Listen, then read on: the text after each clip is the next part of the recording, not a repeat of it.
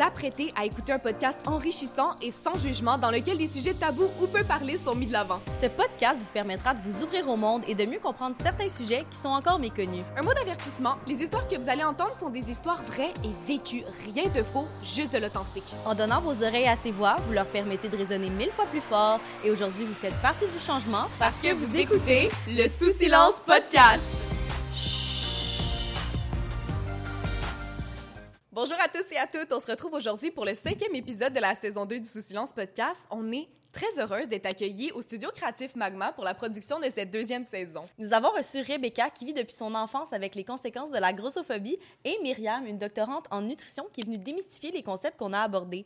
On a parlé de c'est quoi être gros, les conséquences de la grossophobie, la culture de la diète, l'alimentation, l'acceptation, l'espoir et tellement plus encore. Pour vrai, c'est vraiment un épisode, je pense, qui est nécessaire dans la société dans laquelle on vit aujourd'hui. Puis si vous êtes là, restez parce que vous allez tellement apprendre de choses. Puis je pense que c'est très nécessaire comme épisode.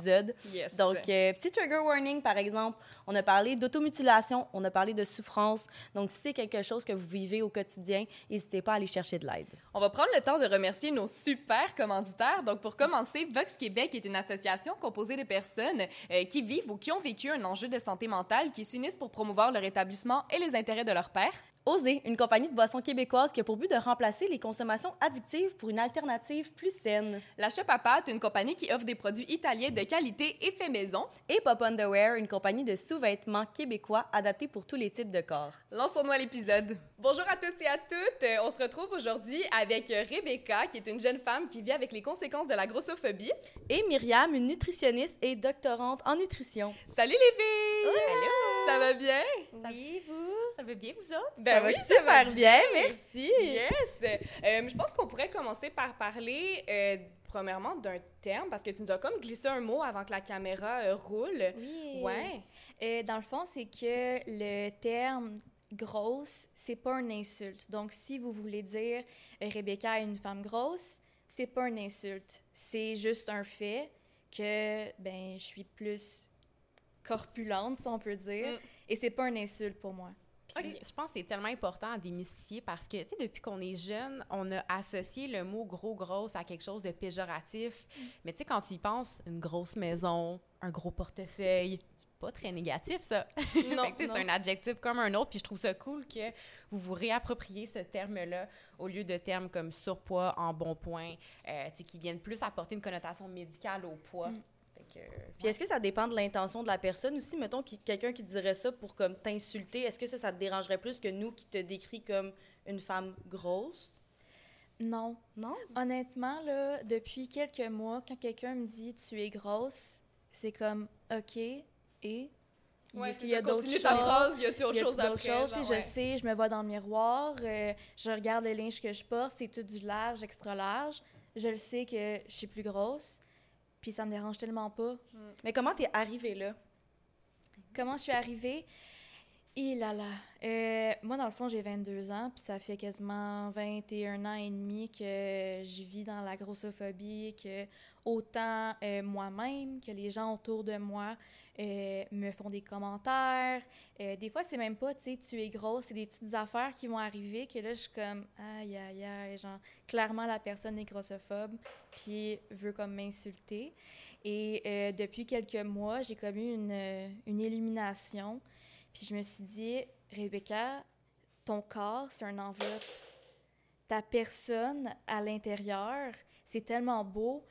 Ton corps est beau aussi. Je dis pas que mon corps, je l'ignore, mm. mais les gens autour de toi, ils t'aiment pas parce que tu as un corps. Ils t'aiment parce que tu es une personne. Mm-hmm. Tu as une attitude qui est le fun. Donc, euh, ça a été très difficile. Ça a été très lourd toute ma vie de vivre avec ça. Mais je trouve que depuis certains mois, c'est vraiment comme le jour et la nuit. Là. Puis avant qu'on aille un peu plus creux, je pense que ce serait bien de définir c'est quoi la grossophobie parce ben que tu sais avec le mot phobie, tu sais les gens vont penser ah, ben c'est la peur des personnes grosses, j'ai pas peur des personnes grosses et donc j'ai pas de préjugés grossophobes, mais en fait ça désigne vraiment l'ensemble des attitudes, des comportements euh, puis des actions qui mm. sont stigmatisantes à l'égard mm. des personnes grosses. Fait que tu sais c'est pas d'avoir peur des personnes grosses, il y a vraiment plein de dimensions tu sais dont on va pouvoir parler là, ouais. Ben, je me demandais, on, je m'en allais justement là, est-ce que tu as eu l'impression des fois dans ta vie que tu pourras donner des exemples que ça, ça t'est arrivé parce que tu étais grosse, mettons? Ben oui. Ouais. ben oui. Euh, on peut commencer, tu sais, au primaire, là. on était des jeunes enfants. Et euh, je me souviens, j'avais beaucoup de la misère à me faire des amis parce qu'on dirait que les jeunes enfants, euh, pas qu'ils avaient peur, mais que quand ils me voyaient que j'étais la plus grande de la classe, j'étais beaucoup plus bâtie, euh, c'est comme s'ils me trouvaient un peu dégueu. Donc, depuis le début, je me faisais traiter différemment.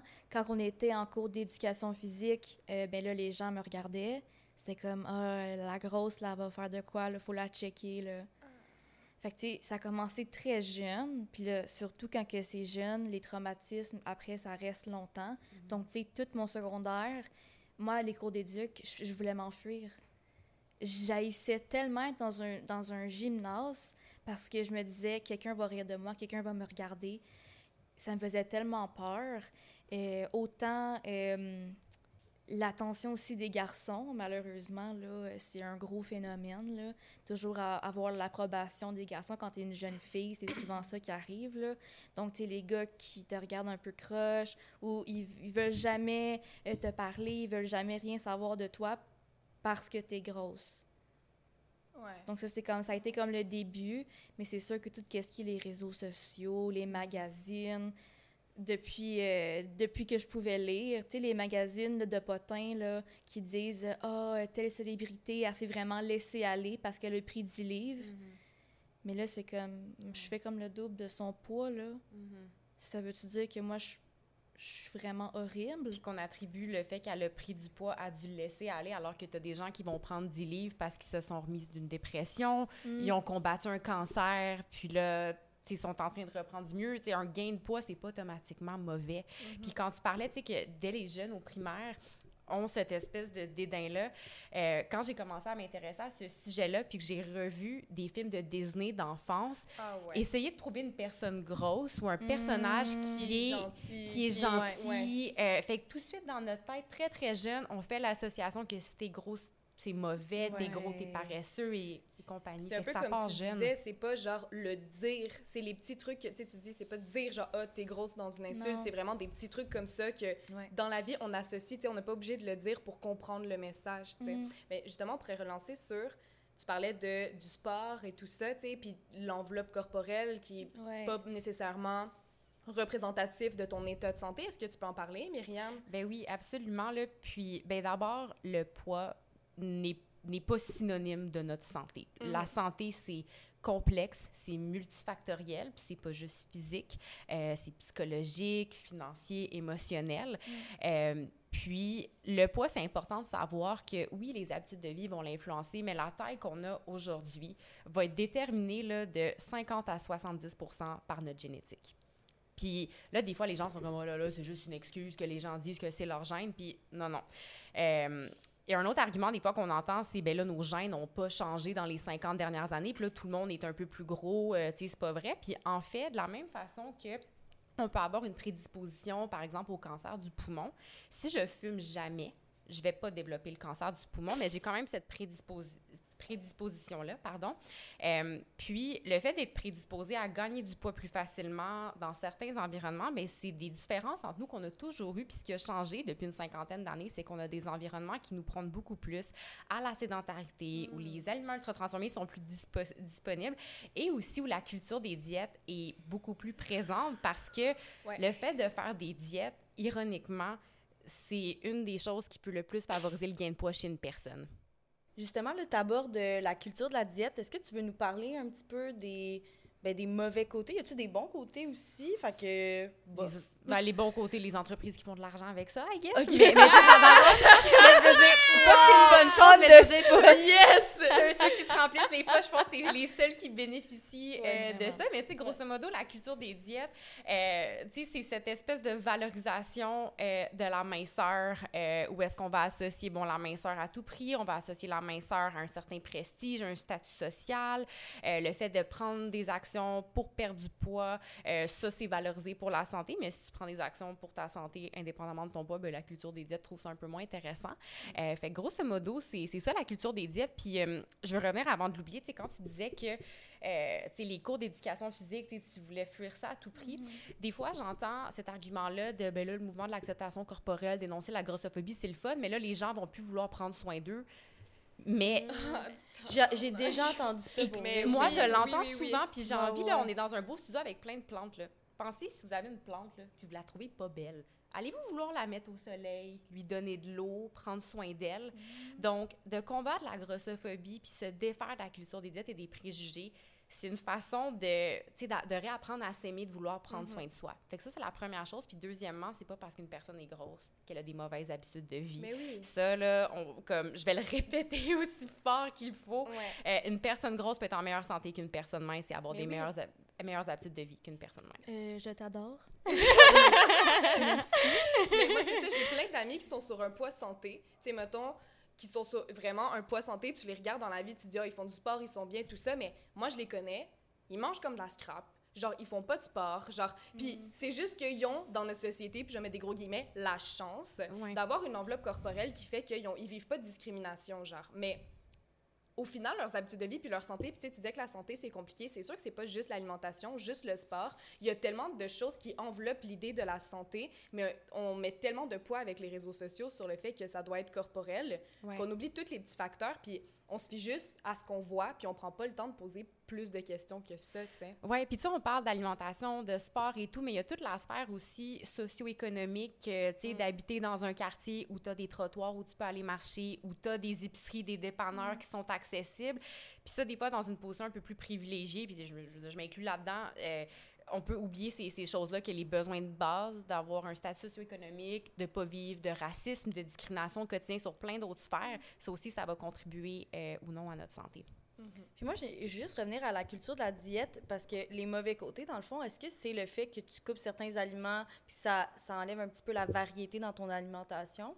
C'est un des mauvais côtés. Euh, je pense qu'il y a aussi tout l'aspect ensuite où tu viens définir ta propre valeur et indirectement celle des autres aussi par leur mm. apparence mm. physique, où on va déterminer le progrès d'une personne dans un processus de changement des habitudes de vie par le chiffre sur la balance, par de quoi elle a l'air. Euh, puis quand j'ai fait moi mes stages en nutrition, euh, j'étais en oncologie pédiatrique pour des enfants qui ont le cancer. Puis mes collègues dans le même bureau, elles étaient en troubles alimentaires. Puis les jeunes filles, principalement, qui rentraient à l'hôpital, c'était toutes des filles qui mangeaient 10% de fruits et légumes par jour. Oh, ouais. ce qu'on dirait qui, est bien pour la santé, mais je veux dire, il y a tout le temps plus derrière ça. Donc, euh, la culture des diètes, c'est oui, justement, le fait que tu viens couper des aliments, euh, te restreindre, restreindre inutilement, mais c'est aussi après toute l'importance que tu vas venir accorder à ton image corporelle. Puis, est-ce que toi, Rebecca, tu as déjà eu des troubles alimentaires? As-tu déjà vécu ça? Euh, oui. Euh, donc, quand j'ai eu environ 15-16 ans, euh, j'ai commencé une diète assez populaire au Québec. Je ne sais pas si je peux dire le nom sur la podcast. je pense que oui. ça s'appelait Mince à vie. Ah, Déjà le nom. Déjà le nom. It speaks for itself. Donc, euh, c'était, on avait comme un petit journal et euh, dans le fond, on avait certaines portions attribuées à certains groupes alimentaires. Donc, mettons, on avait droit à euh, trois portions de pain. portions infinies de légumes, six portions de gras, tout ce qui est noix, tout ça. Et donc, je devais tout écrire ce que je mangeais, suivre le journal de portions. Tu sais, mettons, une portion de fruits, c'est, mettons, une tasse de fruits. Donc, tout calculer. Ah, oh, mon Dieu, calculer tes fruits. Calculer mes fruits, là. Et ça, ça devenait tellement difficile parce que dans ce programme-là, c'était vraiment, il faut perdre du poids, et c'est vraiment important, il faut avoir de l'air mince. moi, j'avais comme 15-16 ans, là. La période de ton corps change avec la puberté, puis c'est tellement normal. Je me souviens, puis même encore, des fois, dans les, quand que, je mange, j'ai toujours une idée dans ma tête. Oh, une portion de pain, mettons, c'est une tranche, j'en prends deux. Là, il ne mm. faudrait pas que je mange, mettons, des pâtes le soir. Mm. Mais... Quand vous pouvez manger, genre, des pâtes puis du pain trois fois par jour, c'est correct, là. c'est correct, là. Oui, vraiment. Puis Qu'est-ce qui est plate, c'est que dans ma famille, c'était vraiment une diète qui était super prônée. Ma tante, elle était sur le hmm. programme, ma mère était sur le programme. Et oui, euh, ils ont perdu du poids, c'est super, ils continuent à vivre là-dedans. Mais je- ça m'a tellement fait du mal plus que du bien. Parce que quand j'ai perdu le poids, j'étais pas plus heureuse. C'est comme, oui, mon enveloppe, j'avais moins de poids, puis le monde il me disait « Ah, t'es belle, t'es belle Ah. Mais j'étais tellement malheureuse. J'avais faim, premièrement. Oui. Euh, à 16 ans, là, t'as faim, là. C'est le temps de manger. Ben oui, Mais je mangeais pas beaucoup. Ouais. Euh, je pense que c'était comme 1200 ou 1400 calories. Ça, pour de- le 1200, on l'entend souvent, là, mais c'est les Ouais. besoins d'un enfant de 5-6 ans. Là. Hein? Fait qu'une adolescente en pleine croissance, même des jeunes adultes Ouais. comme nous, 1200 calories par jour, c'est nettement pas assez. Ouais. Donc, c'était vraiment difficile. Puis même encore là, tu sais, ma tante, ma mère suivent encore ce programme-là, un peu comme à la moitié. Puis maman, ma tante, je vous aime beaucoup, mais c'est vraiment comme toxique autant pour les gens qui vous entourent que pour vous. Parce que là, on vient vraiment déterminer que être gros, c'est mauvais, c'est pas bien et ça doit changer. Donc, tu sais, moi, quand j'étais jeune, quand j'ai vu ça, quand j'ai vu l'autorité faire ça, Ben oui. ben là, tu te dis, ah, j'ai vraiment un problème, euh, faut, que, faut que je change mon alimentation. Euh, ouais, donc, euh, c'est vraiment l'expérience, je pense, la pire affaire que j'ai pu faire au, au secondaire. Puis déjà, je trouve, tu sais, le fait que ah, j'ai le droit à. Tu sais, j'ai juste le droit à trois portions. Je veux dire, oui, OK, il y a des grands concepts en alimentation, tu sais, pour avoir des, assez de nutriments et Ben compagnie, oui. mais c'est jamais de j'ai le droit de. Je veux dire, tu peux manger ce que tu veux dans les quantités que ton corps en ressent le besoin. Puis c'est des choses qui vont varier d'une journée à l'autre. là. Tu sais, si on est assis toute la journée, ben ça se peut qu'on ait juste moins faim, mais une journée où tu as été faire des commissions, tu es dans un Mm. édifice, tu as monté des escaliers, ben ça se peut que tu ressentes plus la faim cette journée-là. Puis notre corps a plein de systèmes qui Ah, sont faits sais. pour Puis il y a être les cap- hormones, il y a tellement de mais choses. oui, exactement, Ben oui. exactement. Fait que ça, c'est tu sais, un des enjeux aussi que ce type de, de programme-là, ben ça t'amène un peu à ignorer les propres signaux que ton corps t'envoie.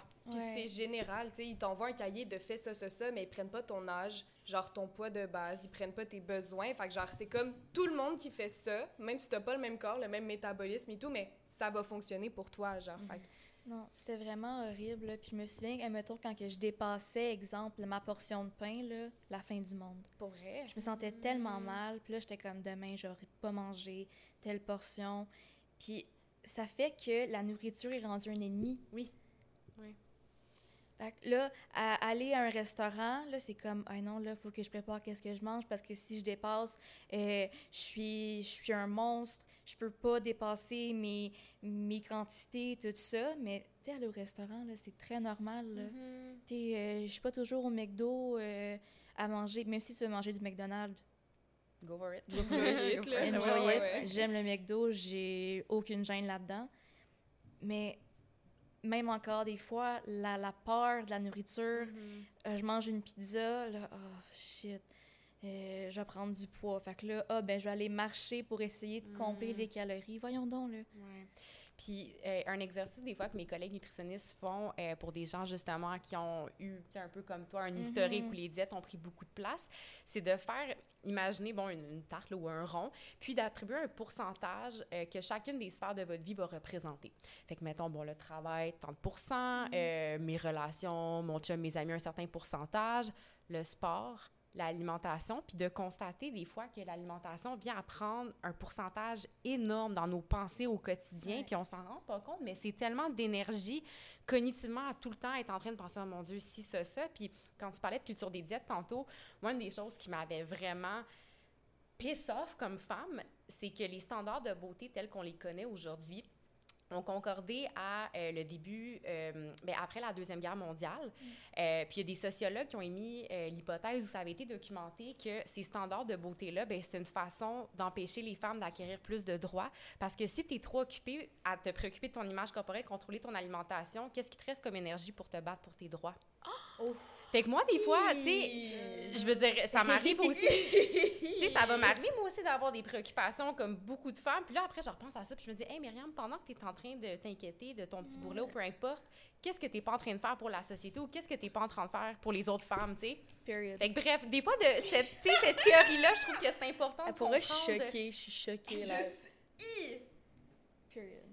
Mais est-ce que tu, tu penses, puis j'ai l'impression que oui, mais tu me diras, mais peut-être en tant que nutritionniste, est-ce que les préoccupations du poids pour les femmes et les hommes ou toute personne, c'est-tu les mêmes? Est-ce que c'est différent? C'est une bonne question. Euh, c'est sûr que socialement, on voit, puis dans les statistiques, on voit que ça concerne beaucoup les femmes. Mhm. Par contre, les hommes sont concernés aussi, mais pour des raisons différentes. Tu sais, une femme, on va vouloir qu'elle soit mince, là, bon, un peu euh, musclée, mais pas trop non plus. Euh, alors que pour les hommes, euh, c'est beaucoup l'aspect de, bon, faut que j'ai des gros muscles. Fait qu'il y a comme une forme, justement, de...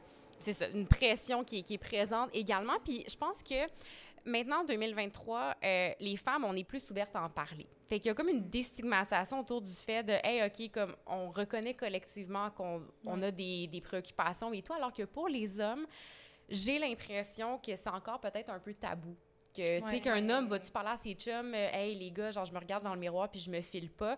Fait que ça, je pense que c'est peut-être une des différences, que la discussion est pas aussi ouverte présentement. euh, peut-être. Plus, ça, c'est vraiment juste mon impression. Ça me fait penser aussi, peut-être tu as vécu ça, là, mais genre, tu sais, mettons que tu es en chum de fille, puis mettons, euh, je sais pas, une de tes amies, te dirait, tu dirais, hey, genre, je, on dirait que je me sens grosse, puis elle dit, mais non, tu sais, genre, tu sais, est-ce que ça, tu, tu l'as déjà vécu, puis ça te fâche comme en tant Je suis plus capable. Mais c'est ça, mais ça- Oui. J'ai atteint Ouais. là, une limite. Là.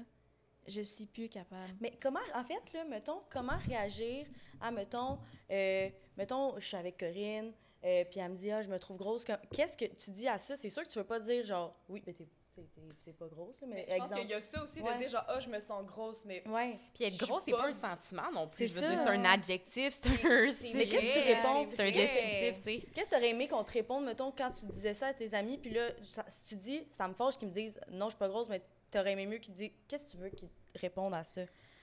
Ben, c'est sûr que. Tu sais, c'est vrai que je suis grosse. Tu sais, on me regarde, puis j'ai des bourrelets, j'ai un ventre. Fine.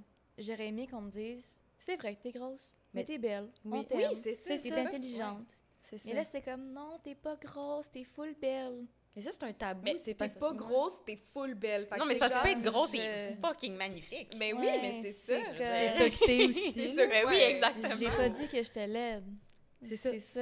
Mais c'est ça. J'ai dit que j'étais grosse, j'ai pas dit que j'étais laide. Mais Mais ça on repart en... Oui, on repart encore que être gros, gros, c'est Ouais. mauvais, puis c'est comme, non, non, je veux dire... Tellement pas. Non, non, c'est un descriptif comme Mais un autre. je pense qu'on sait pas comment la Je tape le micro. Je pense qu'on sait pas comment l'aborder non plus. Tu sais, là, mettons, dans notre... on le voit encore dans notre société de genre, ah, je peux pas dire à quelqu'un qui est grosse, genre. Fait que Mm. je pense qu'on sait pas comment l'aborder encore, de faire genre. C'est comme un automatisme, tu sais, mettons, on est dans le miroir, on se change ensemble, puis je suis comme, ah, mon Dieu, mon petit bolet, nanana. Puis là, t'es comme, non, t'es trop belle, nanana. Puis c'est comme. Mais mettons, j'en ai un bourrelet, genre. Coucou. Genre, juste. Juste le nom, le, tu sais, non, t'es trop belle, juste, C'est hypocrite. t'enlèves le nom, tu fais juste dire, t'es vraiment belle. Ouais. Genre, Genre, ok. Je l'aime, ton t'es petit bourrelet. Je l'aime, genre, il fait partie Ouais. de toi, puis Ouais. c'est cool. Puis dans les relations de couple, mettons. Tu sais, dans le sens où on vit tout ça, on est en couple, là, tu sais, le côté nudité, puis t'en parlais aussi avec un peu, tu sais, les hommes, j'ai, tu se mettre à nu devant Mhm. quelqu'un, tu sais, peu importe à quel genre tu t'identifies, tu sais, ton enveloppe corporelle, il y a une fucking grosse pression sur ça, tu sais, tu te dis genre, tu sais, c'est cave, mais ah, je vais pas trop manger aujourd'hui, si on va au resto, je vais pas trop manger, parce qu'imagine, je termine chez eux après, puis là, je suis ballonnée, puis genre nanana, mais comme, c'est Ouais. comment d'être en couple? Bon, moi, je suis chanceuse. J'ai un conjoint qui est très, très, très euh, gentil, super euh, doux. Euh, bonjour Liansou, je t'aime, mon amour. Euh, et je me souviens, à notre première rencontre, j'avais pas mangé durant trois jours parce que je me disais, il faut vraiment pas que j'ai de l'air euh, d'un rat. Là. Donc, tu sais, moi, je suis arrivée à Montréal pour aller le voir. J'étais en train de mourir là, parce que j'avais faim. Euh, et je me souviens, notre première fois, tu se mettre à nu, moi, Liansou, c'était mon premier chum à vie. Euh, J'avais jamais eu de copain. Donc là, j'étais comme, quelqu'un va voir tout. Et je peux pas me cacher, là. Je peux pas me cacher dans des gros vêtements. Il va tout voir. Et je suis chanceuse. J'ai été avec quelqu'un que lui aussi, un petit peu, euh, il est un petit peu plus gros. Je l'aime quand même, je l'adore. Et il n'y a pas eu de, de gêne. C'était comme, t'es super belle. Moi, je t'aime comme ça je, je t'ai vu, je te vois, là. T'as pas besoin de te cacher. T'es, t'es tellement le fun à être avec, puis ils trouvent ça beau. Mais je sais que pour plusieurs personnes, c'est très difficile. Mm. Comme des, des chums qui vont dire Ah, si tu fais plus que 195 livres, je te laisse. Pardon? Non, c'est ça. De... Oui, je vais te laisser, Toi, je vais te laisser à Oh mon Dieu. tu vas prendre la porte. Pour toi. Ah, mais- Mais tu sais, comme, tu disais comme tu disais tantôt, vrai. là, tu sais, il peut y avoir plein euh, de causes à la prise de poids, euh, des cancers, euh, des problèmes d'hormones. Et, et La médication on aussi, peut des fois, pas t'es contrôler. bien, Ben genre, oui, on ben oui. peut pas le contrôler. Moi, j'ai des antidépresseurs qui m'ont fait prendre du poids parce que ben ça m'a fait que je mangeais. Ben oui. Et au début, ça me complexait tellement. J'avais, j'aimais pas ça. J'ai dit, ah non, euh, je suis trop grosse. Et je me souviens, mon conjoint m'a dit, Rebecca, t'es heureuse en ce moment. T'es bien. On s'en fout tellement que t'aies plus pris de poids. Les gens t'aiment pour toi. Mhm. C'est tellement difficile dans, dans ma tête, quand j'étais plus jeune, de me dissocier de mon propre corps. Parce que je ne suis pas, je suis pas mon extérieur. J'ai une personne à l'intérieur. C'est juste une carapace qui vient autour. Mais je l'aime quand même maintenant. Ouais. Ouais. Puis, tu sais, je sais pas si vous faites cette... Ben, pas cet exercice-là, mais tu sais, des fois, je me dis, mettons, à mes funérailles, genre... Est-ce que... OK, on va deep, on va deep. Oui, on va on est tout habillés en noir, mais tu sais, à mes funérailles, tu sais, qu'est-ce que j'aimerais que les gens se souviennent de moi? Puis moi, je pense, quand je vais à des funérailles, là, je suis pas comme, hey, ma grand-mère, là, à 35 ans, quand elle était plus grosse, on se, Non. on se rappelle Ouais. tellement Ouais. pas du tout de l'apparence de la personne, mais Mhm. plutôt des moments qu'on a passés avec eux. Puis, tu sais, c'est- tellement difficile, là, parce qu'il y a tellement Mm. une grosse pression, c'est ancré, mais des fois, de, de se dire, hey, c'est- ça, de- d'essayer de rationaliser que les gens nous aiment pas pour notre enveloppe corporelle, puis à la fin de notre vie, je veux dire, notre corps, c'est pas, euh, c'est pas notre plus bel accomplissement, là. C'est là le véhicule qui va nous avoir permis Ouais. de faire plein de choses, Mm. mais c'est pas ça qui nous définit comme personne, euh, nos valeurs, nos compétences, euh, it, là. Ouais. Exact. Je suis tellement d'accord avec ce que vous dites, pour vrai, puis c'est super beau, puis je suis tellement fière de toi, tu sais, genre, on se connaît pas, mais je suis tellement Ouais. fière, puis en direct, t'as tellement fleuri, puis j'ai pas vu comment t'étais avant, mais juste là, Mm. comment tu parles, je trouve que Mm. c'est super beau. Ouais. Puis euh, j'aimerais ça qu'on définisse, en fait, euh, mettons, si quelqu'un écoute ça, qui est en surpoids, puis il est comme, OK, mais comme, Mettons, le Moi, je m'en- surpoids, c'est médical. Mettons, peux-tu Oui. le dire comme ça? Euh, Ben, en fait, comment, tu sais, les termes, mettons, poids santé, surpoids, obésité, c'est défini en fait par les classifications de l'indice de masse corporelle, l'IMC. L'IMC, pour ceux qui sont peut-être pas familiers, c'est un calcul euh, tout simple qui est ta taille en kilogrammes divisé par, euh, ben, ton- pardon, ton poids en kilogrammes divisé par ta taille au carré. Donc, on tient compte de deux paramètres seulement. Puis, il y a ces classifications-là qui ont été définies, mais qui ont beaucoup de limites. Euh, fait tu sais, quand on va dire Mm. quelqu'un en surpoids, ben en fait, c'est on va faire référence à un, un certain intervalle Ok, tu sais, ok. là-dedans. Mais personnellement, puis surtout quand, tu sais, j'entends des personnes grosses dire « Non, non, je suis une personne grosse. je- » Tu sais, pas dire surpoids, obésité. M- Tu sais, je veux dire, je te vois, toi, je, je vois pas ton état de santé. là. J'ai pas Ouais. ton dossier médical dans ma Ouais, face. Fait que, euh, ouais, mais oui, mais ça, c'est ça dire, question, ouais. oui, c'est Ouais. ça. Mais euh, ce que je voulais dire, en fait, ma question, euh, c'est juste, c'est c'est quoi comme être en santé? Genre, c'est quoi? On en- si on va selon la définition de l'Organisation mondiale de la santé, c'est un état euh, de bien-être tant physique et psychologique. Euh, c'est pas juste l'absence de maladie, mais un état qui te permet de t'accomplir euh, comme personne dans la société. Euh, fait que si tu as un état de bien-être et tout, mais que tu n'es pas capable de vaquer à tes occupations quotidiennes pour toutes sortes de raisons, il y a aussi cette composante-là fonctionnelle. Fait que la santé, c'est pas un chiffre sur la balance, c'est pas un IMC particulier. Puis, euh, je trouve. Puis des fois, ce qui me gosse avec la classification de l'IMC, c'est que tu peux avoir un IMC qui est considéré en surpoids ou avec obésité et être en parfaite santé, puis c'est le poids auquel ton corps est confortable d'être. On parle des fois du poids naturel. Ça, c'est en fait le poids dans notre petit cerveau. On a une petite structure là, qui, euh, elle, va réguler. Bon, ben si euh, il fait chaud, je vais me mettre à suer. S'il fait froid, je vais me mettre à grelotter. Puis c'est aussi cette structure-là qui va contrôler les différents messages pour qu'on va plus manger ou moins manger si notre poids varie. Puis lui, il veut tout le temps ramener le poids au poids auquel il est confortable d'être. Donc, une personne, mettons, qui a un IMC considéré en surpoids, puis qui prend des actions pour essayer de tomber dans la catégorie santé, bien, ton corps va essayer de se battre un peu contre ces actions-là que tu prends. Euh, fait que le corps, lui, est comme, wow, wow, wow, wow, là, je suis pas dans mon état confortable, fait que je vais augmenter tes signaux de faim, je vais diminuer ceux de ton rassasiement, je vais faire en sorte que tu vas avoir plus de craving, que tu vas plus aller vers des aliments qui sont sucrés, riches en gras. Donc, euh, puis le fait de prendre tout ça, ça amène les préoccupations que tu as nommées tantôt. Fait que oui, tu vas peut-être tomber dans la catégorie du poids santé, mais tu vas être beaucoup moins en santé que quand tu as commencé ces démarches-là. Puis là, tu viens de dire, tu vas aller vers des aliments sucrés, Oui. nanana, tout ça. Oui. Euh, quand tu as un certain craving, mettons, tu as envie de salé, tu as envie de sucré, qu'est-ce que ça traduit, ça? Ben, tu sais, nous, on, nos ancêtres ont, ont dû survivre pour qu'on se rende jusqu'ici. Ben oui. Donc, Évidemment. euh, eh ben, c'est ça. Fait que ça, c'est une genre de pulsion évolutive que justement, pensez, mettons, là, vous arrivez chez vous après une journée de travail, là, puis vous êtes affamé. Automatiquement, on va tout le temps aller vers des aliments qui sont plus riches en gras, en sucre, en sel, parce que c'est riche en énergie, en calories. On veut refaire le plein rapidement. Euh, donc, ça, c'est un, un des facteurs qui peut influencer ça. Puis souvent, ce qu'on va voir, les gens qui ont tendance à se restreindre, et euh, pas juste de se restreindre, de dire « Ah, je mangerai pas de chips », mais il y a un concept qui s'appelle la restriction cognitive. Fait que ça, ce serait que je mange des chips, mais en les mangeant, je me dis constamment genre, ah, je devrais pas être en train d'en manger, je devrais pas, je devrais pas.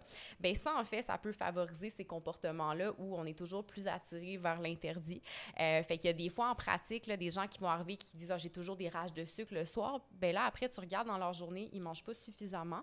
Donc là, de venir tu sais, refaire une journée avec des trois repas par jour, des collations, puis de dire que, hey, t'as envie de tes- deux biscuits Oreo au dîner, prends-les tes deux biscuits Oreo, puis ça enlève certains aliments d'un piédestal, puis ça fait en sorte que ces rages-là vers ces aliments-là sont, sont moins importantes. Mais il y a aussi le fait, tu sais, quand tu te prives d'un aliment, puis là, tu essaies de le combler par autre chose. Tu sais, mettons, là, t'as envie de chips, Ouais. mais là, t'es genre, ah, je vais prendre une alternative plus De prendre un céleri. Fait que là, tu prends genre quelque chose, puis là, tu dis un céleri, puis là, tu fais, ah, j'ai envie de saler, tu fous du sel sur ton céleri. Tu sais, les versions genre euh, Oui. santé, genre. Fait que là, tu manges, tu manges, tu manges, tu manges, t'es pas rassasié. T'es pas satisfait, Fait que surtout. C'est ça, t'essaies Ouais. de trouver autre chose, Ouais. là, ça te satisfait, puis au final, t'es prends tes chips, Oui. genre. Fait que au final, t'as juste, tu t'es juste bourré plus que. Tu sais, tu comprends. Oui, si- mais ouais. justement, c'est qu'en fait, t'as ignoré l'envie que tu avais, puis là, t'as tu t'as juste mangé plus, plus, plus pour finalement ne pas être satisfait. Puis des fois, ce qui arrive, c'est que tu finis par te sentir mal, de dire « Ah, ben là, mon Dieu, j'ai full mangé, Ouais. j'aurais pas dû, puis mon Dieu...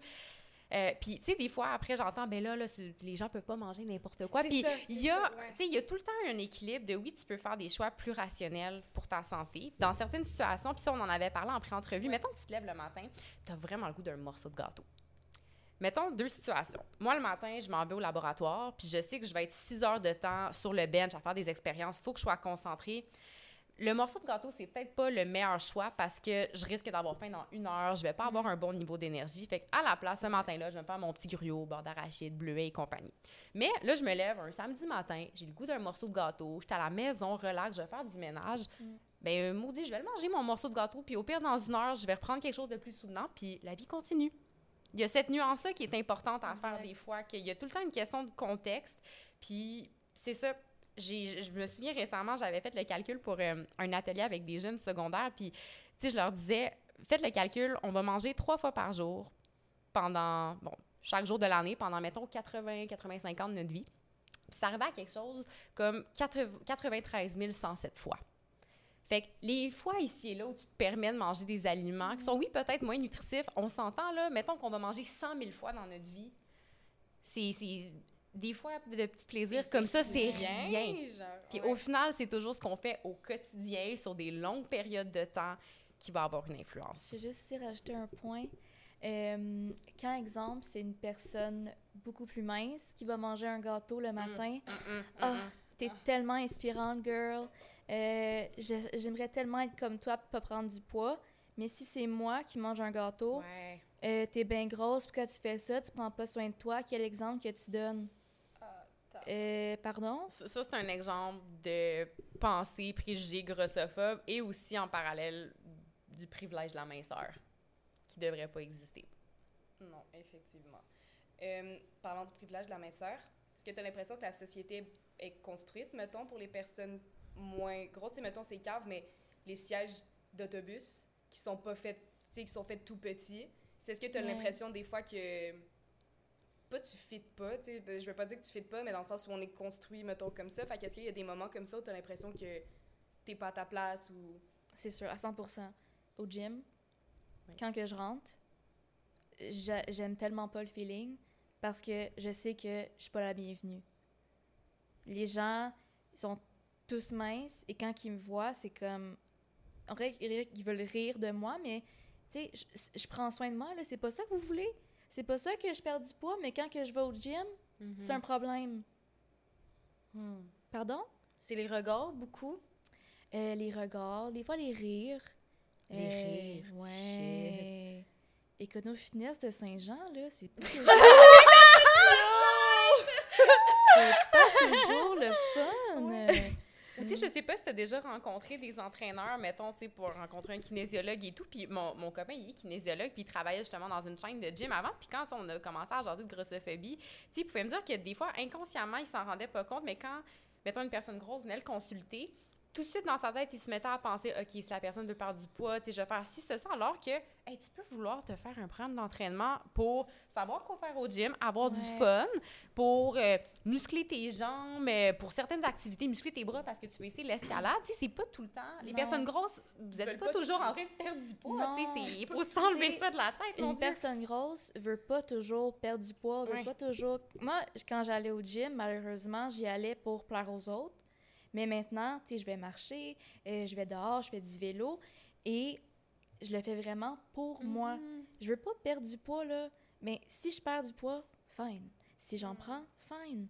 Mais je suis pas là pour perdre du poids. Et souvent, quand j'allais au gym, autant au secondaire que Econo Fitness de Saint-Jean, je vais pas vous mettre, euh, je vais pas vous blaster, mais des fois, c'est pas l'idéal. Souvent, euh, les entraîneurs, c'était comme, OK, perte de poids. Ben, c'est peut-être pas ça que je veux. Ouais, tu décides pour moi? Euh, genre, moi, ouais. moi, dans le fond, peut-être que je veux travailler mes bras, peut-être que je veux travailler plus mes jambes parce que je suis Ouais. moins forte là-dedans. Mais c'était tout de suite perte de poids, fait que le full cardio. euh, et là, ah, faut comme euh, avoir une meilleure alimentation. Je me souviens au secondaire, quand on avait des périodes qu'on peut aller comme euh, au, au gym. Euh, à chaque fois que je rencontrais le professeur, c'était comme bon, euh, perte de poids, il va falloir que tu manges mieux, tout ça. Euh, tu sais pas qu'est-ce que je mange. Mhm. Moi, j'ai une sœur plus grande. Elle est contraire de moi. Elle est très mince. Elle est en, elle s'entraîne. Moi aussi, je m'entraîne. On est de deux corps différents. On mange la même chose. Alors là, ça veut dire que moi, je mange tellement mal, mais elle, elle mange bien. C'est Ouais. quoi ça? Ça me fait penser à une citation que là, j'étais mic drop, euh, qui disait le- la seule information que tu peux tirer du poids de quelqu'un en la regardant, c'est ton propre niveau de grossophobie. Period. Tabarnouche.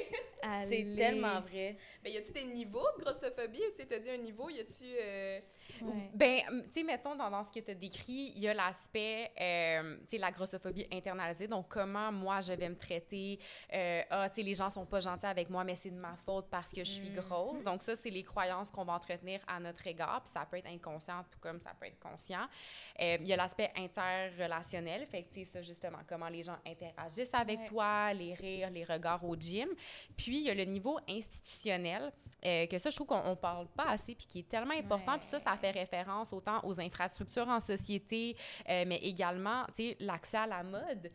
Je veux dire, essaie de trouver du euh, un X, 2X, 3X, 4X, 6X et compagnie pour, pour bien t'habiller parce que tu as envie de look good, parce que tout le monde a le droit de choisir des vêtements dans lesquels ils vont bien se sentir.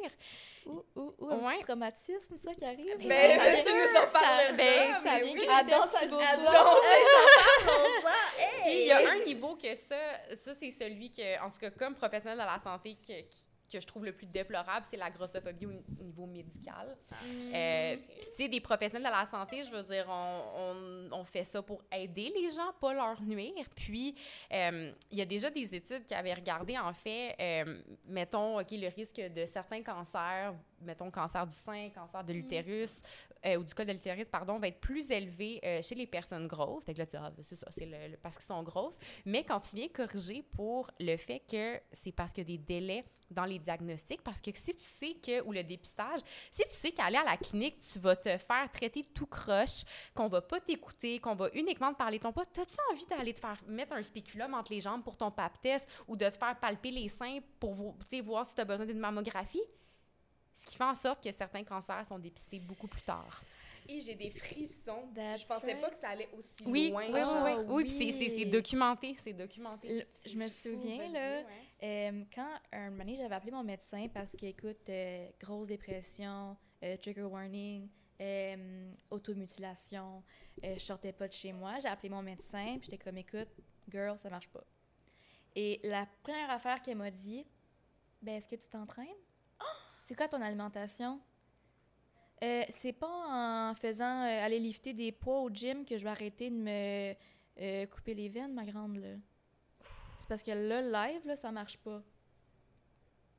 Et là, il a fallu que j'insiste, j'insiste, j'insiste, que j'ai beau aller m'entraîner, j'ai beau sortir dehors, mais je suis pas bien. Et là, c'était comme, OK. Mais là, dans le fond, elle m'a prescrit la médication, mettons, pour cinq mois. Mais là, il fallait que je m'entraîne en même temps. Parce que là, elle voulait voir si c'était à cause de mon surpoids ou si c'était vraiment, tu sais, avec mes hormones. Donc, on n'est pas pris au sérieux. Si j'ai mal aux pieds, si j'ai mal au dos, ah, ben, il faudrait peut-être que tu perdes du poids. Ouais. Pardon? Hey, j'ai... tellement toxique. Je sais, tu sais, moi, mes seins, Ouais, là, ouais. sont gros, OK? C'est, c'est lourd. C'est un fait, genre. Puis Ouais. je suis née de même, j'ai toujours eu des, des une T'es née avec. T'es Des née avec Big boobs, OK? avec des six gros. Non, mais, puis, non, mais c'est ça, puis après, ils sont comme, ah, mais il faut que tu perdes du poids. Non, mais c'est parce que là, en ce moment, j'ai mal dans le dos, c'est chronique. Moi, je Ouais. vais voir mon chiro à chaque, quatre- à chaque mois parce que j'ai mal dans le dos à cause que j'ai des gros seins. Mais c'est non, perdre du poids. Ben, j'ai euh, j'ai des gros seins, puis on me dit pas... J'ai jamais eu ce truc-là, c'est « Ouais, c'est vrai, hein? Ouais, tu peux aller chercher la RAMQ, ils vont te rembourser ton truc et tout, nanana. » Fait que juste là, c'est une vraie preuve que le traitement est vraiment différent. On m'a jamais dit, genre, perds du poids ou fais ci ou fais ça. Genre, c'est- Ouais. ils ont jamais associé C'est ça à mon toujours corps, la première option. Ouais. Si, mettons, j'allais voir un médecin et que je disais, est-ce que je pourrais avoir des médicaments, tu pour couper la faim? Tu sais, mettons, si je mangeais énormément, en premier, ils vont dire, non, faut que tu t'entraînes. Ou si je vais avoir, euh, j'ai mal aux genoux, j'ai mal aux pieds, ouais, mais est-ce que t'es es plus en surpoids, donc ça fait de la pression, alors il faut que tu perdes du poids. ça, j'en avais parlé à un de mes amis qui, est- qui est physio. Puis, tu sais, moi aussi, à un moment donné, je me disais, ah, ben, tu sais, c'est vraiment la gravité, tu sais. Puis, il me disait que, tu sais, c'est pas, pas si simple que si tu as ce poids-là sur tes articulations, reste que c'est un poids que tu as tout au long de ta vie, Mm. puis que tes articulations se développent, sont capables de le supporter et que même si tu as des douleurs aux genoux, des douleurs au dos, il y a plein d'interventions qui sont possibles en termes de mobilité, euh, tu sais, pour améliorer ces, ces douleurs-là sans qu'il y ait de perte de poids. Puis là, je vous encourage à aller consulter un physio, c'est pas mon expertise, mais tu sais, je répète ce qu'on m'a déjà Ouais, dit, ouais, que c'est pas la perte de poids automatiquement qui est nécessaire pour ça. Mais mettons, tu sais, on parle du côté médical, mais mettons, c'est un médecin que tu connais pas et tout, puis nanana, tu sais, il y a des gens quand même qui sont gros parce qu'ils prennent pas soin d'eux, genre pour vrai? Tu sais, dans le Mhm. sens qui, qui mangent mal, qui prennent du poids pour ça. Fait est-ce que, mettons, ils ont un peu pas le choix de mettre ça comme cause de faire genre, tu sais, peut-être parce que, tu sais, mettons, t'es, mettons, t'es gros Mhm. parce que tu prends pas soin de toi. Automatiquement, genre, il va avoir des effets sur ta santé parce que pas pas nécessairement ton Mhm. poids, mais parce que tu manges mal, parce que, tu sais, Ouais. peu importe les facteurs qui font que maintenant t'es gros. Fait que est-ce qu'ils ont comme pas le choix d'évaluer ce facteur-là parce que peut-être que, tu sais, peut-être il y a des gens que c'est ça, Ouais, tu sais? mais tu sais, moi, je trouve que c'est correct de dire ça si tu évalues vraiment ton patient. De si A à c'est pas. La première affaire que tu dis, sans savoir son alimentation, c'est qu'est-ce qu'il fait dans la vie, s'il s'entraîne, de pas dire euh, il faut que tu perdes du poids. D'analyser le, le Ouais, mode de vie, vraiment. mettons. Là, après, s'il remarque, OK, la personne mange tellement mal, elle sort pas de chez elle, elle est toujours couchée. OK, là, on peut dire qu'il faut s'entraîner. ouais. Mais là, quand j'arrive dans le bureau du médecin et qu'il me dit il faut que tu t'entraînes, Puis même à ça, j'ai envie de nuancer. Ben d'abord, il n'y a aucun poids qui justifie un traitement médical irrespectueux. Il faut Ouais, que ce ouais, soit ouais, super ouais, clair, ouais, mais ouais, que, tu sais, souvent les gens qui vont avoir un mode de vie qui va pas être favorable à leur santé et qui peut-être explique en partie le poids plus élevé qu'ils vont avoir, c'est tellement important d'aller creuser le pourquoi. Parce que ça se peut fort bien que les raisons qui expliquent pourquoi ils n'ont pas une bonne alimentation, pourquoi ils bougent pas, ce soit ça qui soit plus dommageable sur leur santé que le poids en lui-même. Mm. Puis, même si une personne change ses habitudes de vie, commence à bouger et tout, peut-être qu'elle va perdre du poids, peut-être que non. Puis, on ne devrait pas déterminer le succès, justement, d'un changement d'habitude de vie sur le changement de poids. Puis, c'est possible d'avoir des changements au niveau des, tu sais, des prises de sang, des paramètres métaboliques et tout, sans qu'il y ait de changement de poids. Puis là, je relance sur une autre question. On a effleuré un petit peu le côté médical, euh, tout ça, mais côté professionnel, comment tu vis avec la grossophobie? Ouf. Euh, moi, dans le fond, je travaille dans les cosmétiques. Donc, c'est déjà un, endroit qui est très, très, très grossophobe, qu'on voit toujours les modèles qui sont beaucoup plus minces, qui ont euh, souvent qui mangent pas assez, donc qui sont très, très, très petites.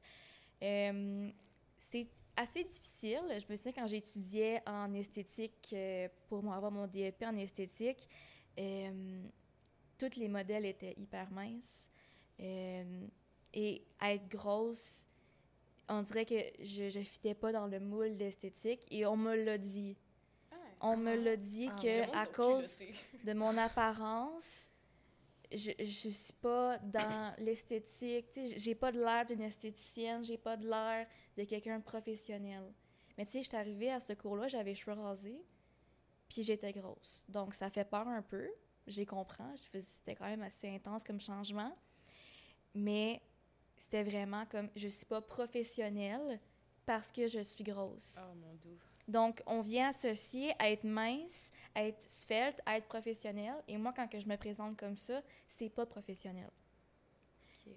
Puis t'as-tu entendu plus des commentaires des clientes, des collègues? C'est... Comment ça se manifeste? Je me souviens quand je travaillais en pharmacie, je travaillais dans, un, dans une pharmacie comme cosméticienne et euh, je parlais avec une cliente. Je pense que je conseillais du maquillage. On n'était vraiment pas dans le sujet de mon poids. Et la cliente m'a dit Une chance que tu te maquilles parce qu'avec le poids que tu as, genre, tu serais vraiment laide. Oh mon dieu. Et je me, suis- je me suis juste arrêtée. Puis là, j'étais comme Est-ce que, je, est que je fais de quoi? Là, Qu'est-ce que t'as répondu? Ouais. Comment t'as J'ai réagi? juste, je l'ai regardé, puis j'étais comme, est-ce que ça va être tout? Là, je savais pas quoi faire. J'ai tellement bloqué. Déjà, j'avais pas beaucoup de confiance dans ce temps-là. Donc, je l'ai Ah. tout de suite pris sur moi. Euh, et je m'en souviens, j'ai comme. Mon cœur a tombé. Et là, quand que je suis retournée à la maison, je me suis dit, si je suis pas maquillée, si je suis pas bien préparée, je pourrais pas sortir de la maison. Donc, ça a comme fait une habitude de quand je sors de chez moi, il faut que j'aie au moins du maquillage parce que c'est la seule affaire qui me rend belle. Puis tu parlais de tes traumas tantôt. Puis là, tu dis que t'es full dans l'acceptation, tout ça. Euh, premièrement, c'est quoi tes traumas? Puis est-ce que tu les vis encore même si tu t'acceptes comme t'es en ce moment? C'est certain. T'en vis encore? C'est en ce moment, tu sais, je suis je m'accepte beaucoup, mais il va toujours avoir des moments que je vais retomber. Ça arrive, c'est normal. C'est correct de faire une rechute, de ah, de plus s'aimer pendant un petit bout, c'est correct. Euh, les traumas que j'ai vécus, c'est sûr que quand j'étais plus jeune, sais, l'alimentation, donc euh, j'ai souvent vu la nourriture comme l'ennemi. Donc, même encore, des fois, j'y pense, puis là, faut pas que je mange trop de pain, faut pas que je mange trop de pâtes, tout ça. C'est très difficile à enlever parce que, tu sais, quand c'est ancré dans notre tête, c'est très difficile de l'enlever.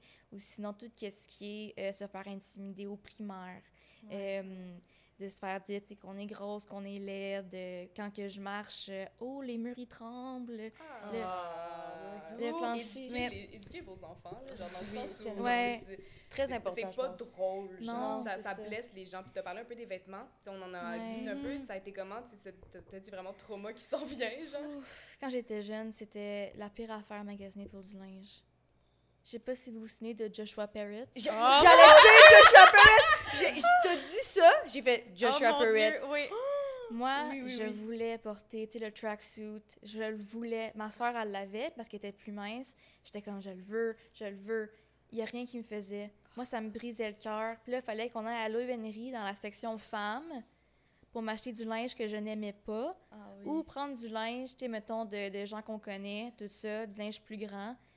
J'ai tellement haï ça. Moi, je voulais l'avoir, le maudit tracksuit de Joshua Parrott. Mais c'était toujours... Je pense que quand on était jeunes, les grandeurs, c'était vraiment comme... Je pense que ça s'arrêtait genre à l'âge. Puis le large de Joshua Parrott, c'est pas un large normal. non. Non, non, c'est un X small. C'est vraiment... Ce pas- Donc là, quand t'es jeune, tu te trouves pas belle parce que le linge que tu veux ne te fait pas. Ouais. Moi, magasiner, c'est toujours soit que je vais pleurer dans la cabine d'essayage ou soit que c'est une bonne journée. C'est entre les deux. C'est tellement un stress parce que je rentre dans un magasin puis je comme il y a environ 95% des chances que aucun linge me fasse et que des fois les même les, les dames qui vendent les vêtements te regardent puis sont comme oh là là ma grande ça ça rentre pas. Ah.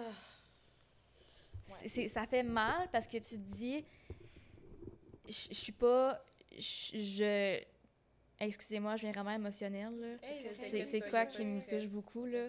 Mais c'est. Tu te sens comme moins de rien. Tu sens que c'est juste ça qui te définit, je pense, aussi. Exact. Ça, là, c'est- moi. Puis si, si je suis grosse, il faut que je trouve quelque chose d'autre.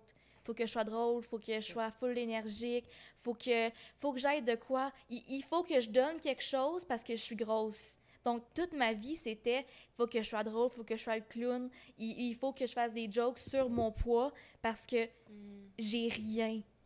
C'est fou, là. J'avais 13 ans, puis je me souviens, je je me suis inscrite en art dramatique parce que j'étais comme, je vais me faire un personnage, puis je veux que le monde m'aime parce que euh, je suis drôle, euh, je fais des jokes, parce que j'ai rien. Tu sais, j'avais 13 ans, là. fait tellement bon. Je m'excuse, ça me fait- Non, mais c'est correct. Même des gens qui sont plus minces vont le vivre aussi. Mais il y a- il y, a des gens aussi qui, c'est juste leur corps, tu sais. À l'inverse, Exact. tu sais, il y en a qui sont minces, fait ils vont juste se faire aimer pour leur corps, puis il y a des gens qui vont même pas essayer. Je puis je dis pas tout le monde, c'est sûr que ces personnes-là vont trouver quelqu'un, mais il y a des gens qui vont rencontrer qui sont comme crime, genre, ils m'aiment juste pour mon corps, tu sais. Mais- C'est une grosse pression à Ouais. porter Ouais. dans les deux sens. Ouais. Ouais, ça, des- se vit des deux côtés, Ouais. là, c'est Puis il y a des gens qui ont plein de choses à offrir, puis que physiquement, mettons, ils plaît. Ouais. Fait qu'ils se disent, ben, je vais pas parler de moi non plus, je vais pas parler de ce que j- de ce que j'ai à offrir parce que ben mon corps suffit. Ouais. fait Ouais. il y, a, il y a les deux sens, puis Ouais. Dans les deux cas, en fait, on donne tellement d'importance au corps. Ouais, c'est, c'est, Puis la on prend pas le conclusion, temps. c'est ça. ouais. C'est ça, t'arrives, t'arrives à un match Tinder, puis finalement, genre, t'arrives en date, puis la première chose que tu regardes, c'est le corps, puis le physique avant de t'asseoir, puis faire comment tu vas, parle-moi Ouais. de toi, tu sais, t'es qui, Ouais. qu'est-ce que Oui. t'aimes, qu'est-ce qui te passionne? sais, tu le nombre de fois que je me suis fait friendzone quand j'étais au secondaire, puis la première affaire qu'il disait, t'es super fine, mais T'es- t'es grosse. Là, j'étais comme, OK, fait que dans le fond, si je suis grosse, je peux pas avoir personne. Donc, moi, quand j'avais, quand j'étais au secondaire, je me suis toujours dit, je vais jamais avoir personne dans ma vie. Puis là, j'étais setée à ça. Je vais jamais avoir un chum, je vais jamais avoir une blonde, je vais jamais avoir rien parce que je suis grosse. Donc, tu sais, tu pars à, à l'adolescence, puis j'étais rien. J'étais juste un tas de merde, puis il fallait que je compense, il fallait que je sois ultra fine. Je pouvais pas être méchante. Mm, Parce que j'allais me faire dire- grosse. Ah, ben t'es crissement grosse. Fait que là, je suis comme, il fallait que je sois de people pleaser. Fait que là, of course, plein de problèmes mentaux qui arrivent avec ça. C'était super amusant. Mais Belle façon de le dire, oui. non, mais c'est ça, c'est Ouais. que t'arrives, puis la société te dit tu n'es rien. Ouais. Donc, prouve-moi quelque chose. Tu sais, mettons, les actrices qui sont plus corpulentes, ils vont être hyper drôles. C'est tellement vrai. Parce qu'ils veulent compenser, parce qu'ils ont tellement été habitués à je suis grosse, je suis rien, il faut que j'aille de quoi qui va me mettre hors du lot. C'est tellement une charge mentale immense à porter. Puis tu sais, quand tu parlais du dating, des fois, j'entends l'argument, non, mais moi, c'est juste ma préférence. Je sais pas, j'aime les filles aux cheveux blonds, puis tu sais, je suis plus attirée vers les gens minces, mais c'est... Oui, on a tous des... des- on peut avoir Ouais. des préférences, mais c'est important de reconnaître que ça fait 20, 30, 35 ans qu'on se fait mettre dans la tête que les personnes grosses ne sont pas désirables. Ouais. Si on avait vécu dans un monde où il y avait méga diversité corporelle ou dans des films, euh, tu sais, c'est la personne grosse au secondaire qui est désirée par tous les gars qui veulent l'inviter au bal, je suis convaincue que nos préférences, nos attirances seraient plus diversifiées qu'elles le sont présentement. C'est Tellement. C'est tellement vrai parce que, mettons, dans un film, là, genre, tu- mettons, là, tu crushes sur le personnage principal. Des fois, genre, ça se peut que tu vois quelqu'un qui ressemble, genre, tu vas crusher dessus juste parce que, Ouais. genre, Ouais. là, c'est un peu de la le temps, réflexion, genre, mais. cheveux blonds, tu sais, un gars Mm. tout musclé, puis on est juste des filles en ce moment, tu sais, Ouais. autour de, ben, des personnes qui ont des corps, mettons, féminins, tu sais, autour de, des micros, mais dans le sens où, je- tu sais, la vie des gars, j'imagine qu'il y a ça aussi, cette pression-là de genre, tu sais, De plaire. faut que je plaise parce que c'est tout le temps le beau gars qui joue du foot, genre, dans le truc américain, Ouais, que t'es comme, ouais. c'est ça que toutes les filles aiment, genre. Ouais, il s'appelle tout le temps, genre, ça commence tout le temps par un B. C'est quoi le petit nom? C'est genre? Brian. Ouais. Brian. C'est vraiment ça. Puis, tu sais, dans les films là, Disney, genre les makeovers. Fait que là, la fille, elle commence, oui. tu sais, elle, comme, elle s'habille mal, elle a comme un bourrelet. Puis après, elle sort du magasin, elle a tous les cheveux blonds, est full skinny, puis elle est comme, oh yeah. c'est vrai. Euh, moi, quand j'avais genre 8 ans, j'étais comme, Sont ces magasins-là. ouais, c'est comme, je m'en vais où avec ça? C'est Ouais. quoi? Ça montre qu'elle était, genre, pas enough, puis genre, là, on la regarde maintenant qu'elle a changé, genre. Oui, Ouais. Ça elle a demande pas s'accepter, C'est comme ça maintenant qu'elle est mince, c'est une femme tellement belle. Fait que là, quand t'es jeune, tu vois ça, c'est comme, aïe, ok, fait dans le fond, faut que je change pour être belle. Puis toi, tu dirais quoi aux personnes qui se sentent en ce moment comme tu t'es senti ah, dans ton adolescence, dans ton Ah enfance? là là. C'est difficile. j'imagine qu'en ce moment, c'est très difficile, que la personne que tu sens comme si t'étais rien, mais ton poids, c'est pas toi. Il faut que tu t'aimes. Puis si tu veux changer, fais-le pour toi. Mm. Parce que quand tu changes pour les autres, t'es tellement malheureux. Mm-hmm.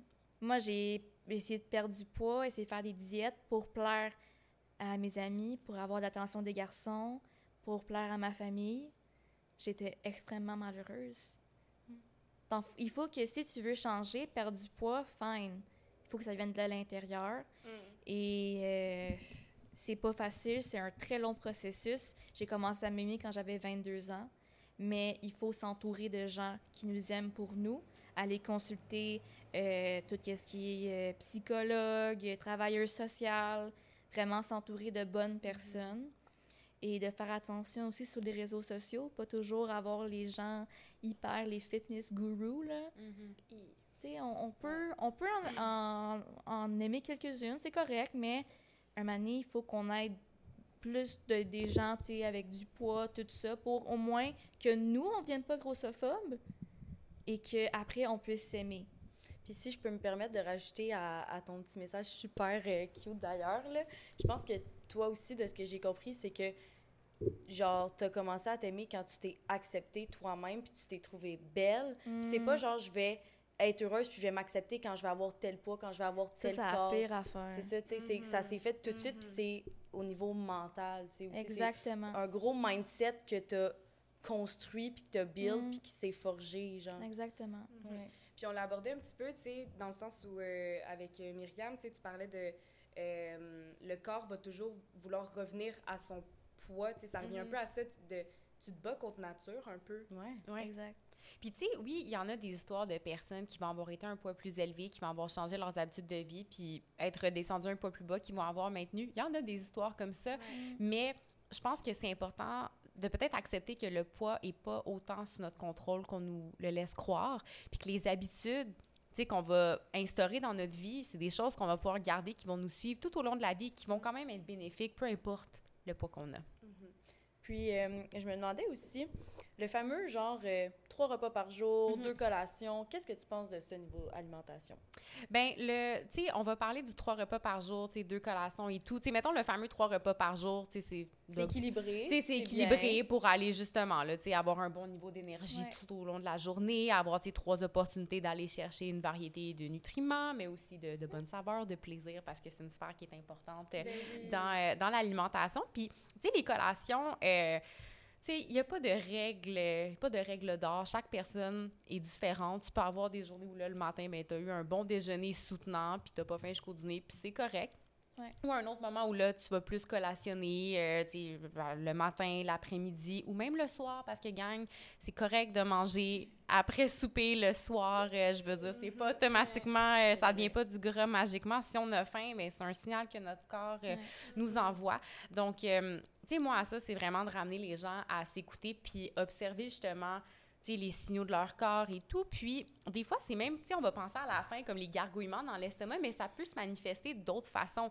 La petite baisse d'énergie, je deviens plus mm. irritable, j'ai un fond de mal de tête qui embarque. Donc, mettons, en fin de journée, euh, tu sais, 3-4 heures, à un moment donné, tu te rends compte que tu as tout le temps une petite baisse d'énergie. Tu arrives le soir, tu soupes, puis en soirée, tu as des méga cravings de sucre et compagnie. Ben ça peut être un signe que peut-être intégrer une collation quelque part dans la journée, ça mm-hmm. pourrait être pertinent. Puis encore là, ça va varier d'une journée à l'autre. Vas-y. Non, mais j'allais dire, c'est un peu de l'alimentation intuitive. Oui, c'est ça que j'allais dire. Oui, ben puis... oui, puis en fait, l'alimentation intuitive... Euh, des fois, tu sais, on en parle beaucoup sur les réseaux, euh, tu sais, depuis 3-4 ans, ça prend plus de place. Puis des fois, de par le nom, les gens vont juste penser que ah, ben, c'est juste de suivre son intuition. C'est vraiment juste. Mais il y a la sphère rationnelle, comme je vous expliquais tantôt avec l'exemple du morceau de gâteau. Puis l'alimentation, en fait, ça a été euh, l'alimentation intuitive, ça a été créé par deux euh, nutritionnistes américaines en 1995. Donc ça fait longtemps. Puis ils ont établi 10 principes, c'est pas des règles, mais tu sais pour un peu guider les actions autour de ça. Donc le premier c'est de rejeter la culture des diètes, fait que de prendre conscience de sa présence, de son emprise. Ensuite, euh, oui, écouter sa faim, son rassasiement, euh, de bouger notre corps parce que ça nous fait sentir bien, euh, de, c'est ça, prendre soin de, c'est ça, de faire attention à notre image corporelle, euh, ben pas dans le sens de, d'avoir des préoccupations, mais de reconnaître les préoccupations qu'on Ouais. peut avoir par rapport à ça et d'adresser cette sphère-là, d'ajouter du plaisir, de la satisfaction à son alimentation. Puis des fois, les gens vont dire, mais là, l'alimentation intuitive, si quelqu'un est malade, mettons, prend quelqu'un qui fait de l'hypertension, fait qu'une tension artérielle élevée, qui devrait réduire sa consommation de sel, ben OK, peut-être que des chips, c'est pas l'idéal pour ma santé, mais hey, je vais apprendre à cuisiner euh, ou je vais me faire des craquelins avec des pitas maison avec plein d'épices, super le fun, comme ça, ça va quand même être bon et satisfaisant. Fait que cette euh, sphère-là de plaisir qui, qui est importante. Fait que non, l'alimentation intuitive, c'est pas de manger n'importe quoi, n'importe quand, puis de se laisser aller, de se foutre de sa santé. Euh, c'est beaucoup plus nuancé. Puis, je pense qu'il y a autant de façons de le pratiquer qu'il y a d'êtres humains sur la Terre. Puis je pense qu'il faut pas aller. Tu sais, oui, l'Internet, c'est cool pour se renseigner, mais je pense que si c'est un changement qu'on veut apporter dans notre vie, d'aller le faire accompagné par des gens qui sont Tellement. professionnels dans Ben ça. oui, parce ben que oui. il y a plein de gens qui partagent des tips, des tips sur les réseaux sociaux, puis ça peut être cool, mais genre, c'est des tips qui fonctionnent pour eux, pour leur type de corps, puis tout ça. Fait que Mm. si c'est quelque chose, je pense, un changement que les gens veulent faire dans leur vie, de le faire accompagné, puis de. Puis j'allais dire, tu sais, cuisiner, c'est gratifiant aussi, là, C'est dans le fun, sens où ouais. tu Ben manges, oui. puis tu sais, c'est- comme le fun, ça n'a aucun rapport, mais c'est que je pensais à ça quand tu parlais. Ben mais- oui, ben oui. Fait que Ouais. retrouver une notion de plaisir aussi qu'on a perdu. Genre, tu sais, on mange sur un coin de table vite, vite, puis genre. Puis ça, tu sais, par rapport aux réseaux sociaux, autant, bon, moi, je vois beaucoup de charlatans euh, en nutrition, des gens, tu sais, qui ont des coachs, euh, whatever, qui n'ont pas de certification nécessairement, qui vont des fois dire tout plein n'importe quoi. Euh, Puis, tu sais, on est beaucoup de nutritionnistes de plus en plus sur les réseaux. Puis là, ça, je trouve ça cool. Ça démocratise Ben oui. notre science et tout. Mais indépendamment, tu sais, nutritionniste, coach ou whatever, je trouve que c'est important que c'est pas une information que tu vois sur les réseaux sociaux par rapport à l'alimentation qui devrait, toi, t'amener à faire si tu es, porté à couper un groupe d'aliments au complet parce que tu as vu un Reels, euh, pas un Reel, mais une vidéo sur, euh, sur TikTok par rapport Mhm. à ça, je pense que c'est important de prendre un pas de recul puis de se rappeler que l'alimentation, ça va être à peu près trois fois par jour pendant 80 ans de notre vie, puis qu'il y a des conséquences importantes à si ça devient trop préoccupant. Ouais. Fait que couper les pâtes, euh, patates, pain. Non! Non. Bullshit, C'est ça, que tu- sérieux. ben, c'est ça Non. parce que tu parlais de ton trauma de ça, mais Ouais, ouais. ça, tu veux juste comme Ben oui, pour closer 100%. euh, puis un petit mot de la fin aussi. Ouais. Tu sais, qu'est-ce que vous voulez que les gens retiennent de cet Ouais. épisode-là? Eh non, mais mon Dieu, les glucides, là, les pauvres glucides euh, ont tellement mauvaise presse depuis quelques Oui. années. Puis pour vrai, les glucides à eux seuls ne font pas prendre de poids. OK. OK? Pain, pâte, patate, ce n'est pas ça qui fait prendre du poids. La seule chose qui fait confirmé. prendre du poids, c'est un excès si tu manges plus que ce que tu dépenses dans une journée. Puis c'est pas une équation mathématique parfaite, mais que ce soit que tu manges beaucoup de... Tu chugs la bouteille d'huile d'olive ou que tu manges du pain, c'est l'excès qui va faire la différence à la fin de la journée. Euh, sais, pain, pâte, patate et compagnie, je veux dire, c'est des glucides, mais il y a des vitamines et minéraux, il y a des fibres, c'est bon, c'est le fun, c'est accessible, ça coûte pas trop cher. Je veux dire, l'inflation, euh, l'accès aux aliments, faut, faut pas l'oublier. C'est tellement vrai, ça. Tu sais, quand on regarde, admettons, là, les pizzas pochettes, là, ça vient pas cher, là. Ouais. Les gens, des fois, vont penser « Ah, euh, t'es gros parce que tu manges mal », mais peut-être que la personne, la seule affaire qu'elle peut acheter, Ouais, c'est une pizza surgelée ou c'est des pizzas pochettes. ouais. Tu sais, quand t'as juste ça, là, tu peux juste pouvoir payer ça. Non, pas le c'est ça. La, la sphère socio-économique qui est importante. Le fait que, ouais, puis tu parlais de petits mots de la fin. Tu sais, comme nutritionniste, je pense que j'aime tout le temps rappeler que on fait pas juste manger des, des nutriments. Il y a toute une sphère euh, sociale, gastronomique, il y a des souvenirs, des émotions qui, ont- qui sont associées à l'alimentation, puis c'est correct. Puis il n'y a pas un aliment qui va nous donner la santé, puis il n'y en a pas un qui va nous l'enlever. Mm, Yeah. tellement. Moi, euh, soyez gentils avec vous. Mm. Faites-vous un câlin, là, puis soyez gentils avec vous. Parce que les blessures que vous vous faites vous-même, sans compter ce qu'est-ce que les gens disent, mais on est notre pire ennemi. Donc, on, on se voit tout le temps, on sait tout sur nous, donc on sait comment pointer euh, les affaires qui sont pas bien. Soyez gentils avec vous. Si vous êtes gros, c'est correct. Vous avez le droit d'avoir une place en société. Vous avez le droit de vous trouver beau. Et il y a des gens qui vont vous aimer pour vous. Vous n'êtes pas quelqu'un qui va être tout seul toute votre vie. Euh, Aimez-vous comme vous êtes. C'est difficile, c'est long comme processus de sortir de cette culture-là de grossophobie. Mais quand on y sort, on est tellement bien. Moi, je pense j'aime le message d'espoir que tu apportes, Ouais. c'est rough, c'est un long processus. C'est difficile, mais Mais il y a de la lumière. juste pour être, y être en ce moment, là, c'est magique. J'ai pas à penser que quand je me retourne de bord, que la caméra est là, qu'on voit mon gras de bras. Oui, j'ai un gras de bras. Genre, OK. OK, what about it? C'est bien correct. Donc, aimez-vous comme vous êtes. Si vous voulez faire un changement, faites-le, mais faites-le pour vous, pas pour les autres. Puis si je peux rajouter un dernier mini-mot parce que tu parles de gras, puis tu sais, c'est ma thèse de doctorat porte entre autres sur le Mm. tissu adipeux. On a tendance à le diaboliser, mais le gras qu'on a sur le corps, c'est un organe qui est essentiel à notre santé. Period. Let's go, period. Hey, Merci, les filles. Merci les filles, c'était super. Merci à vous. Merci à vous, c'était Merci super agréable. beaucoup. Merci Rebecca Ben, pour merci euh, beaucoup. ton- ton témoignage, c'était vraiment très touchant. Merci à toi. Merci. Ça fait du bien d'entendre ça. Merci, les filles. Tu pensais qu'on allait partir sans remercier Alex Poirier, le propriétaire de Peertree Production, qui a été par Yann Reynolds pour une deuxième année de production du Sous Silence Podcast? Ben non! Il nous a accompagnés comme un chef, il nous a prêté son équipement, puis il a vraiment été un élément essentiel dans la production de cette saison-ci. Puis en plus, il fait plein d'autres projets dans le milieu cinématographique. Retrouve son lien en barre de description.